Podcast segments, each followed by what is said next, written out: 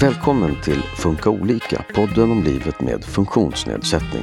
Att lämna efter sig ett vuxet barn med stort stödbehov kan vara svårt att hantera som förälder. Hur förbereder man sig själv och sitt barn för ett liv utan en själv?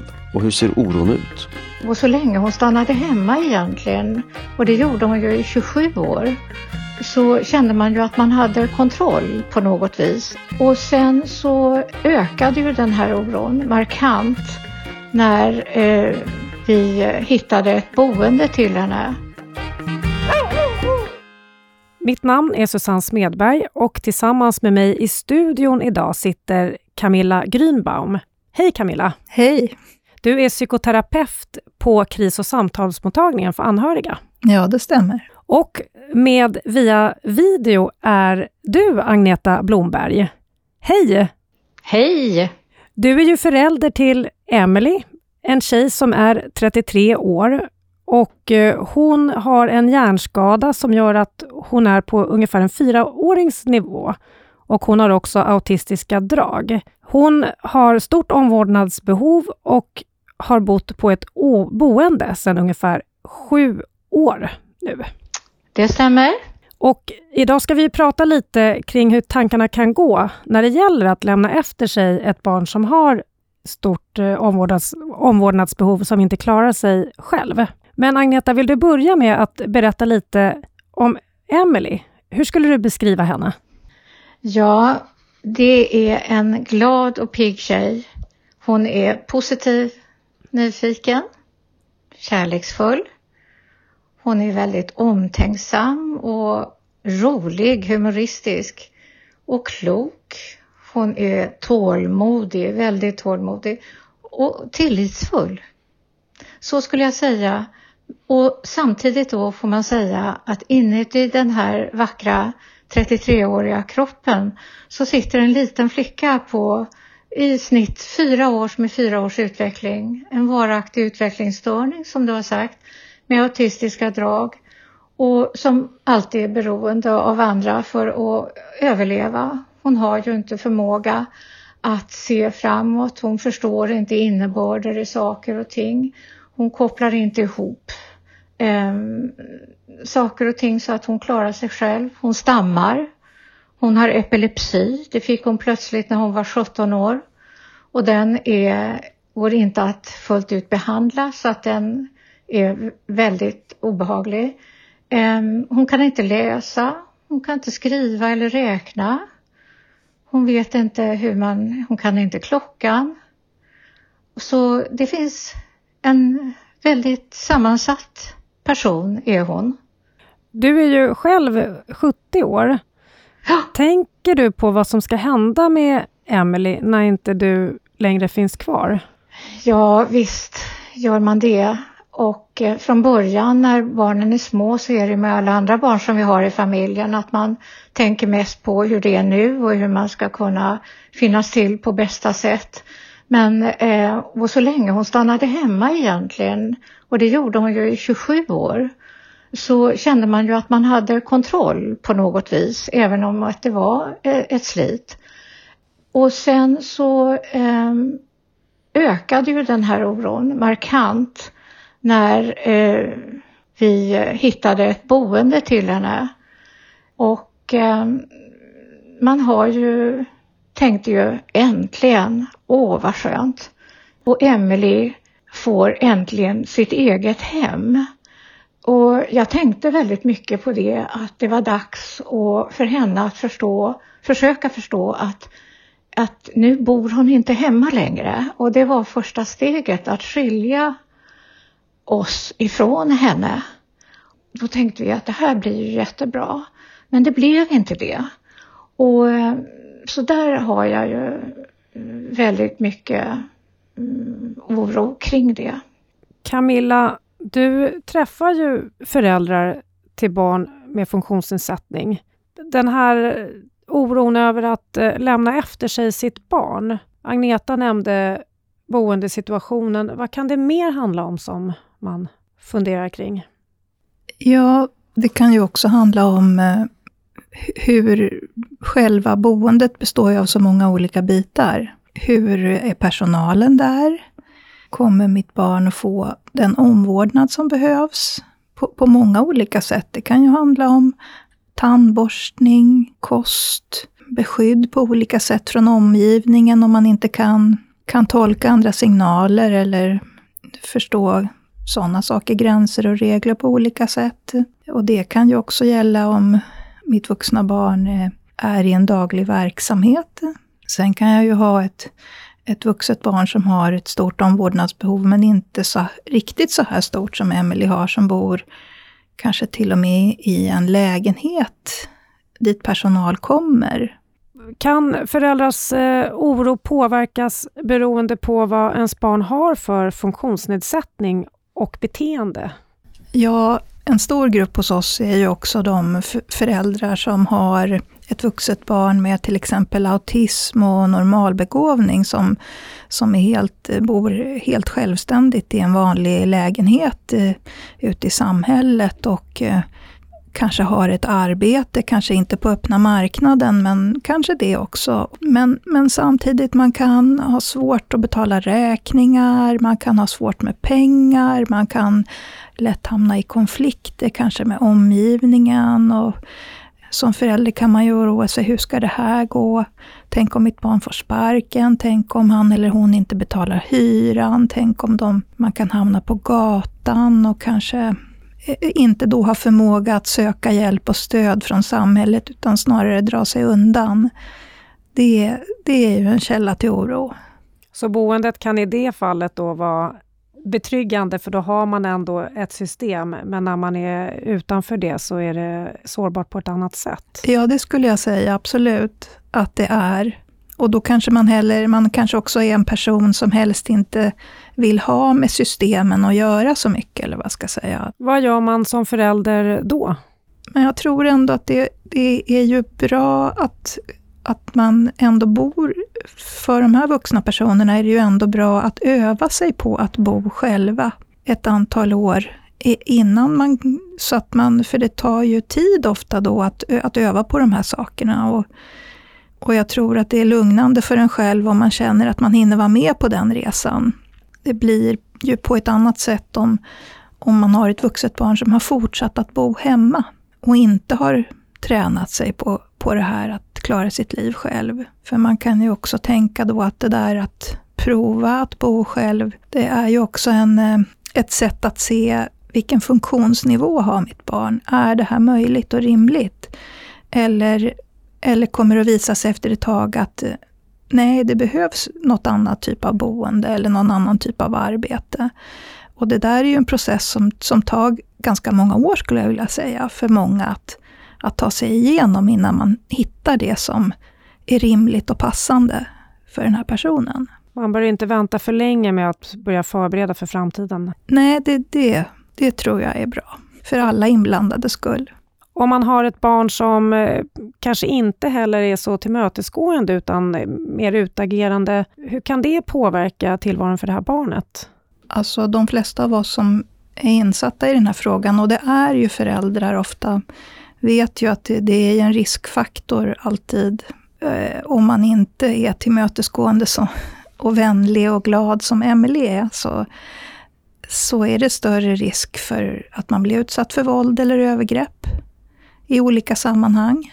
Eh, och det kan ju vara allt ifrån eh, när man inte kan prata och bor i ett boende så att man kan bli utsatt av någon i personalen, men det kan ju också vara om man, om man bor själv i den här egna lägenheten, att man kan bli så pass osams med folk att man hamnar i slagsmål eller på något vis eh, rör sig ute på stan och är, är aggressiv eller hotfull eller så att liksom andra ger sig på en. Så det, det, det, det är ju någonting som många föräldrar som söker hos oss tar upp när man har att det är som en ytterligare faktor i oro. Hur ska det bli med det här när mitt barn har liksom så bristfällig förmåga att knyta just goda relationer med andra? Vad gör föräldrarna med den oron? Ja, de, vi försöker väl prata om det och, och, uttrycka det och bena i det och se vad kan det handla om. För att det är ju också ibland så att, att det här ökar. Det, aggressivitet ökar om man inte har det riktigt bra i sitt dagliga liv. Och det gäller ju oss alla. Men det är klart att det gäller mer när man har utvecklingsstörning eller om man har autistiska svårigheter, eller hur? Och finns det någonting man kan se i, i, i den här vuxna barnets vardagstillvaro som inte fungerar, så kanske man den vägen kan, kan minska det här. När brukar den här oron hos föräldrarna börja?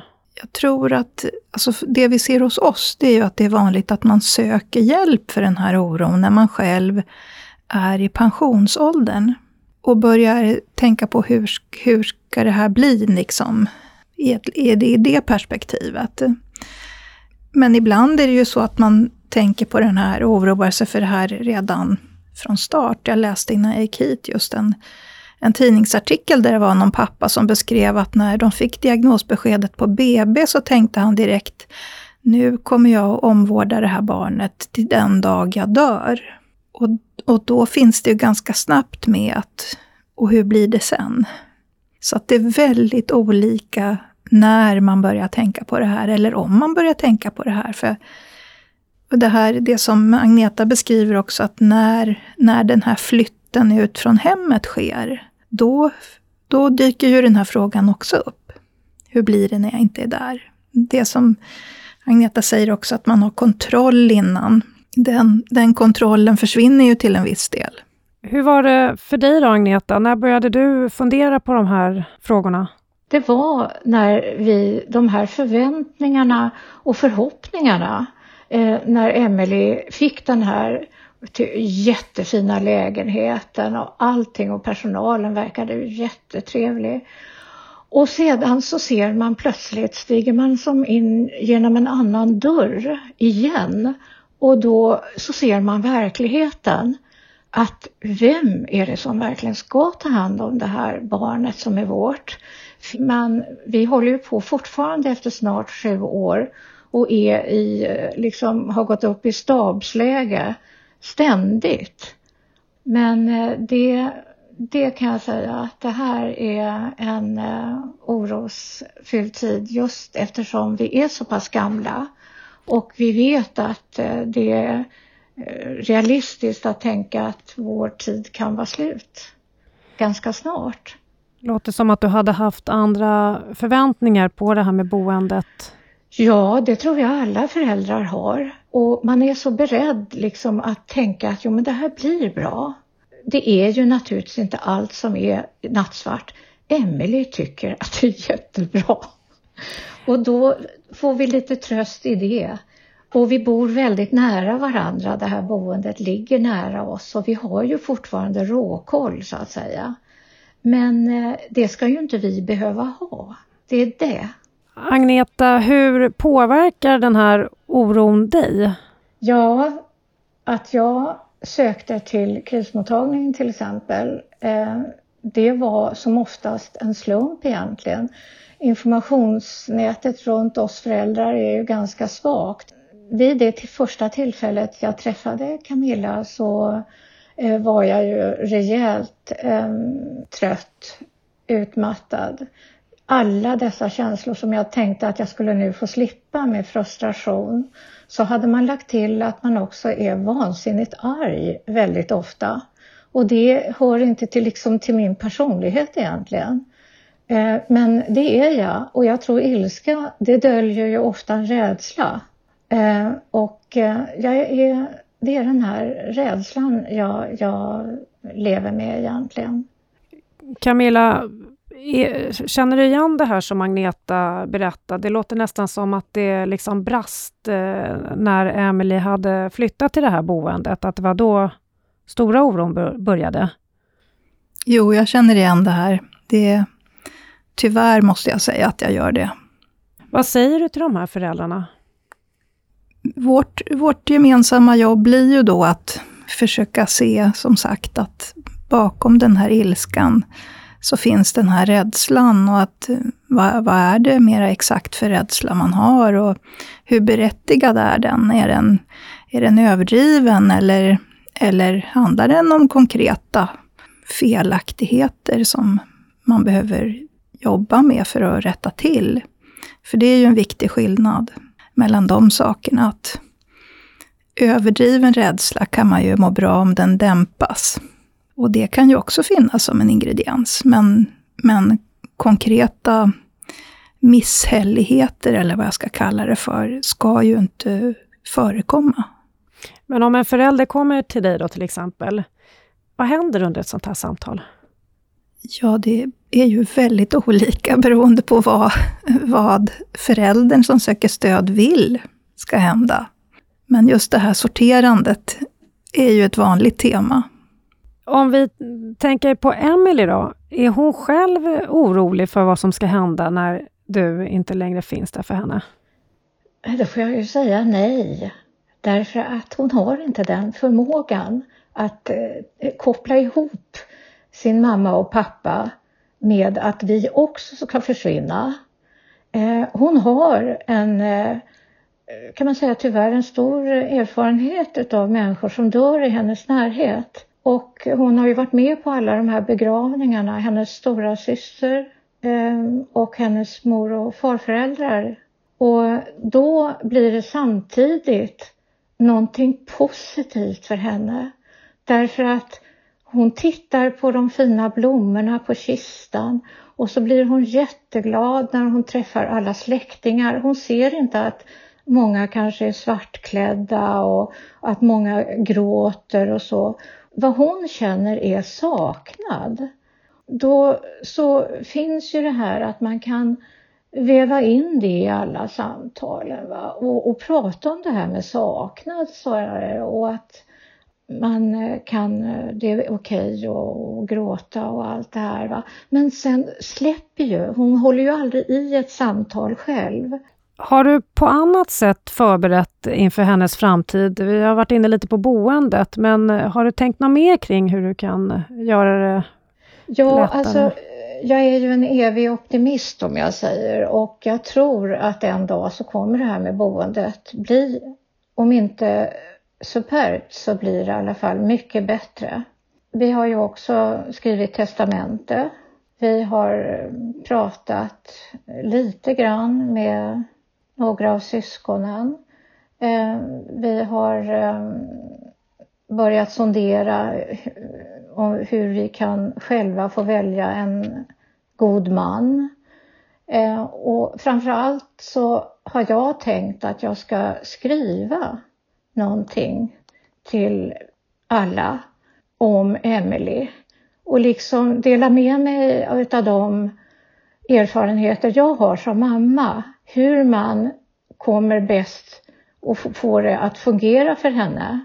Råd och tips, lite så. Har du någon som, som kan gå in och ta över det som du och Emelies pappa har gjort för henne, den funktionen? Har du tänkt någon Ja, det har jag tänkt väldigt, det har vi tänkt mycket på och vi, dels så pratar vi förstås med varandra och jag tänker så att eh, när den dagen kommer så, och vi inte längre finns, då kommer det att stiga fram flera personer ur vår inre krets så att säga. Eller kanske också människor som har Eh, fått relationer med Emily som vi inte känner. Och eh, de kommer att eh, samlas kring Emily. Och hon, har ju, hon är ju en del av en, en stor familj. Och eh, älskad av många. Det låter betryggande ändå i det här tycker jag. Jag vänder mig till dig Camilla. Hur eh, kan det vara för föräldrar det här med att ha någon att lämna efter sig till? Ibland så kan ju det vara väldigt eh, självklart att man kanske har ett syskon som, som red som lite gradvis kommer in och tar över saker. och Man har redan någon eh, god man eller förvaltare i i sin krets kanske som man har tänkt det här blir en bra person eller som kanske till och med har erbjudit sig själv. Och eh, ibland så gör det ju inte det. Förväntningarna på syskon, hur eh, hanterar syskon det? Ja, vi, hos oss på vår mottagning träffar vi också syskon. Och ibland så, så är, har ju syskonen en stark relation och Eh, är liksom kompetenta och, och, och vill, tycker själva att det känns helt naturligt att gå in i det här. Men ibland så har ju syskon en helt, en helt annan känsla att det här är någonting som, som de egentligen inte vill, men som de känner mycket skuld om de, om de säger nej till. Och man kan väl säga att ju mer påtvingat det här känns, desto, desto sämre är ju förutsättningarna. Vi pratade ju lite innan det här med Emelies eh, förståelse för att hennes föräldrar inte kommer finnas kvar där för alltid. Hur eh, kan man som förälder prata med sitt vuxna barn om de här sakerna? Agneta har ju pejlat med Emelie hur Emelie tänker om, om döden överhuvudtaget och så, hur hon verkar relatera till andra förluster. Och, och det tycker jag är ett bra sätt också att, att börja med att ta reda på vad tänker ens, ens barn om det här själv. Och det kan ju vara också väldigt varierande. Om det finns något gemensamt där, det kanske, kanske är så att ens vuxna barn oroar sig också för det här. Tänker också på det här eller har sett det här ske för någon annan på boendet. Eller, ja, då kan ju det bli ett väldigt bra samtal att ha. Och om man har en, en gemensam oro så kanske man också kan ha en gemensam plan. Är det viktigt att prata om döden, skulle du säga? Det är svårt att säga att det är generellt viktigt, men, men ja, jag tror att det är bra att på något sätt ta upp frågan i alla fall. Att, att det på något sätt blir öppnat och pratat om. Sen kan ju de, de här personerna i den här gruppen som vi pratar om vara på så väldigt olika nivå när det gäller hur man kan prata eller inte prata om det här, eller hur? Vi pratar ju också om till exempel personer som inte har ett språk och som har en grav intellektuell funktionsnedsättning. Då, då, då är det ju på ett annat vis. Men om man pratar och deltar och absolut. Hur har du hanterat det här genom åren, Agneta, för att ändå ha, ha ett fungerande liv, så att säga? Ja, det har väl växt fram med åren att man framförallt så är det ju att prata med sina vänner, med, med en inre krets utav eh, det är både familj och släkt. Och jag har att hitta de personerna som orkar att stanna kvar i det här samtalet. Eh, det är ju inte lätt för det väcker ju så mycket oro och rädsla hos alla. Det är inte liksom roligt ämne att, att prata om det här med att vi alla ska lämna våra barn. Så att det här med att kunna prata och dela och jag har ju turen att jag lever i ett långt äktenskap och att jag har en man som, som finns där. Vi delar på, på allt, att man är liksom ett team. Men jag vet ju också att det är väldigt många som är ensamstående föräldrar i det här. Och då måste det bli väldigt tungt. Men också det här att man måste vara lite disciplinerad, att hitta vilopauser. Att göra roliga saker, det man brukar vilja göra. Eh, så det här med att jag, jag sjunger i kör och läser franska och så vidare, det är också någonting som är härligt jag har ju också eh, flera fokus, inte bara på Emelie och det hjälper mig.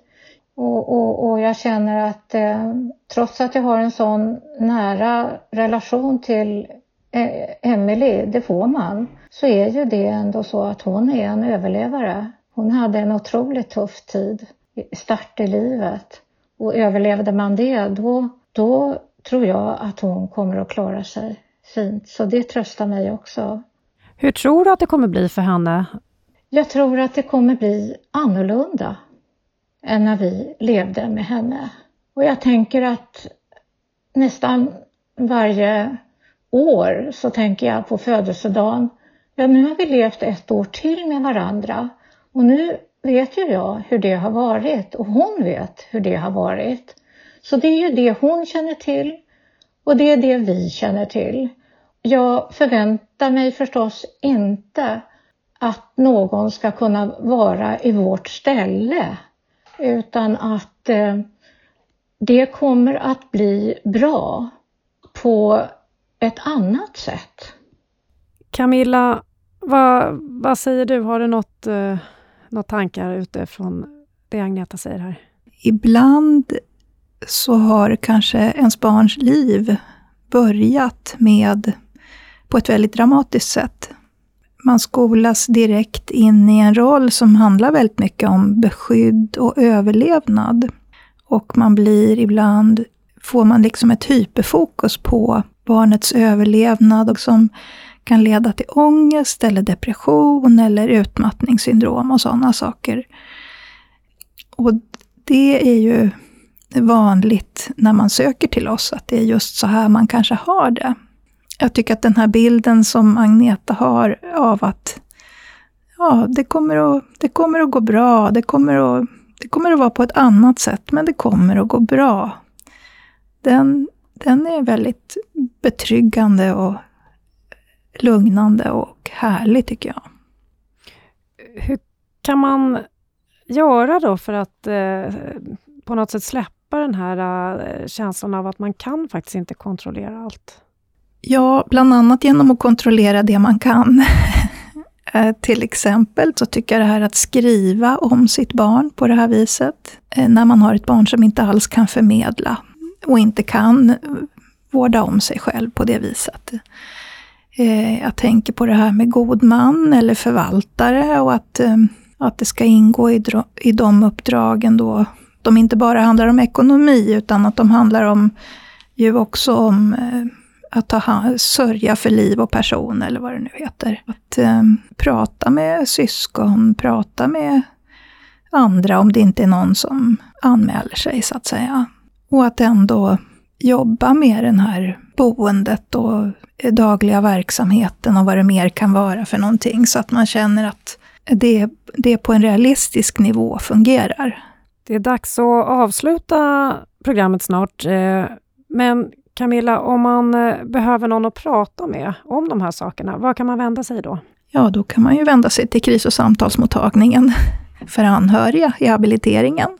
Och eh, Agneta, vad skulle du säga ger dig tröst när du tänker på Emelie och hennes framtid? Jag tror att det som jag sa förut, det här med att hon har visat sig vara en sån överlevare. Att hon lever i en väldigt lycklig värld. Hon är ju en lycklig människa. Att kunna älska så många människor som hon har kapacitet till, det tänker jag är en styrka i det här livet. Men hennes kärlek till andra människor, det tror jag kommer bli en utav hennes starka kort. Och eh, det kan ju låta konstigt men jag tänker också att just hennes funktionshinder Eh, är henne till hjälp i hela hennes liv. Just att hon inte förstår hur världen egentligen ser ut. Så hon drabbas inte utav klimatförändringar och alla andra saker och, och, och så utan eh, och inte minst klart hennes stora släkt Eh, hon har många syskon och eh, de kommer stå runt henne så länge de lever. Det är jag säker på. Där säger jag stort tack till dig, Agneta Blomberg, för att du var med idag. Tack. Och tack också till dig, Camilla Grünbaum, på kris och samtalsmottagningen för anhöriga. Tack själv att jag fick vara med. I nästa program kommer vi att träffa en jurist och eh, du och din man har skickat in en fråga till henne. Så lyssna då får vi se om du får svar på din fråga, Agneta. Det ska vi absolut. Vi är väldigt tacksamma. Vi jagar ständigt jurister. Och ta stort tack till dig som har lyssnat. Du har lyssnat på Funka olika, en podd från Habilitering och hälsa som är en del av Region Stockholm. I nästa program pratar vi med en familjejurist som guidar oss i hur man med juridikens hjälp kan trygga sitt barns framtid när man själv inte längre finns kvar. Vi kommer att prata om testamenten, god man och mycket mer, så missa inte det.